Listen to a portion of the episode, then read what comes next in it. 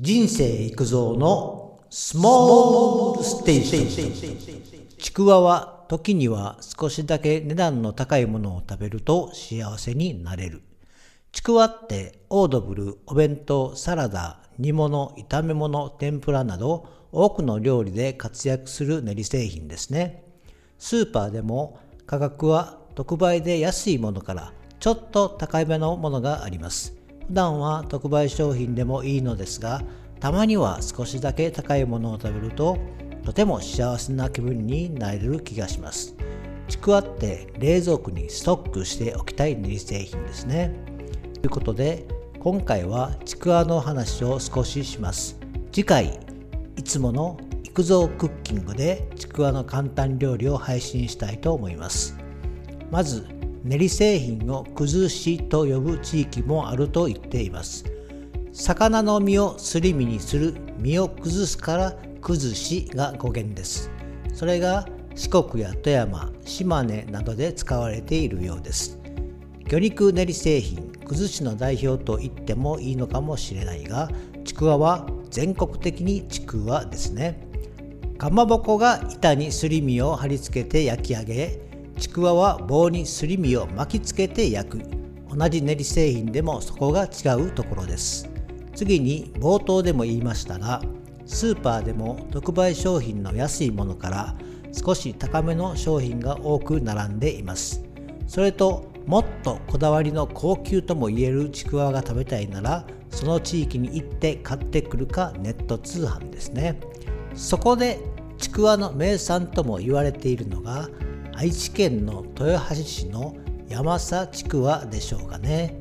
ちくわは多くの地域でこだわりの商品があります。徳島県の竹付ちくわ長崎県の握りちくわ広島県や岡山県の一口サイズの豆ちくわ島根県のあご野焼きちくわ。このあごとはトビウオの一種のあごと言われる魚ですね。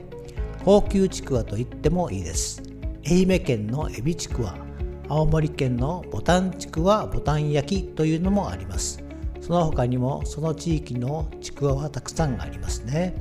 これは日本の歴史でかまぼこが古い時代には高級品で一般庶民はなかなか食べることができなかったけど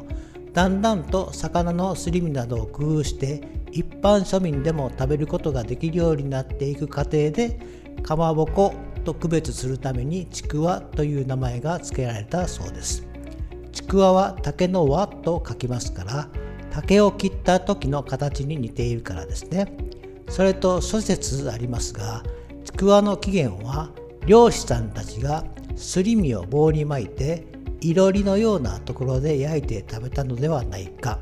かまぼこが高級品で手間がかかるから棒に水味を巻きつけて焼いたのが始まりだという人もいるようです。ちくわが先かかまぼこが先か定かではないようですがまあ似たような料理の原点は世界中にもありますから気になる人は歴史書などを見て調べてみてくださいね。次に練り製品の基本は魚のすり身です。そのすり身が高級ならば完成したちくわも高くなります。すり身が安くできれば安いちくわも作ることが可能ですね。これは他の練り製品全般同じことです。補足ですが練り製品には魚のすり身以外に加工でんぷんが使われていることが多いですね。表記上はでんぷんと似ていますがでんぷんと加工でんぷんは違うものです。でんぷんはトウモロコシ米小麦じゃがいもやタピオカが原料ですが高でんぷんはそれらのでんぷんを科学的加工処理をした食品添加物です。吸水性を高めて弾力性の改善のためすり身に混ぜ込まれることが多いですね。この食品添加物が悪いということでなく原価を下げて練り製品の食感弾力性を保つため美味しくするためですがやはり気にする人は裏の表記をしっかり確かめてくださいね。そこでそれなりに高いちくわは加工でんぷんは使わずに普通のでんぷんを使っているものが多いと思います。その部分もこだわりで原価は高くなるけど美味しさの秘密です。もちろん商品の価格も高くなります。食べて美味しいかどうかは好みですが私はたまにスーパーで売っているちくわの高級な部類のちくわが消費期限ギリギリで半額になっている時に買います。いつも食べている特売商品とは食感も違うし美味しいと感じますね。つまりちくわの原料はスケトウダラ、糸より鯛、ホッケ、エソなど魚のすり身です。そのすり身が高級ででんぷんも高級なら高い。すり身が安くて加工でんぷんを使っていると安いということになります。高級なちくわでも歯ごたえがしっかりしているのがいいという人もいれば歯ごたえがサクサクしているのが良いという人もいます。余談ですが京都のかまぼこの老舗の有名店で茨城屋があります。茨城屋のかまぼこはサクサクした食感です。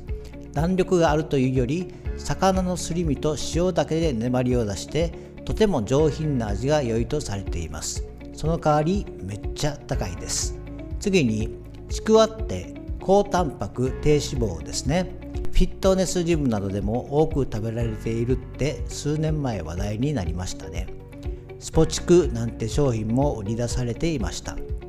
戦争中は肉の代わりのタンパク源でちくわが食べられていたというような話を聞いたことがあります。普段お料理としてちくわを使う時も肉の代わりみたいな感じで炒め物や煮込み料理にも使います。ちくわには程よい塩分が含まれていますから味付けの際全体的な調味料を控えることもできます。そして水玉というか焼き色がところどころついていて焼いたところがふっくらとしているちくわがありますが煮込み用おでんなどに向いているちくわですね。パッケージに煮込み用と書いたものもあります。すり身の量や水分を調整して煮込んだ時に味が染み込みやすくなっているようです。ちくわもいろいろあるのでお料理によって使い分けてもいいですね。最後にまとめ。ちくわの穴にきゅうりを入れてマヨネーズをつけて食べるのはよくやりますがビールのつまみには最高です。使い道がたくさんあるちくわですね。特売の安いものとちょっと高めのちくわで上手に使い分けて美味しく食べたいですね。今日はここまで。バイバイ。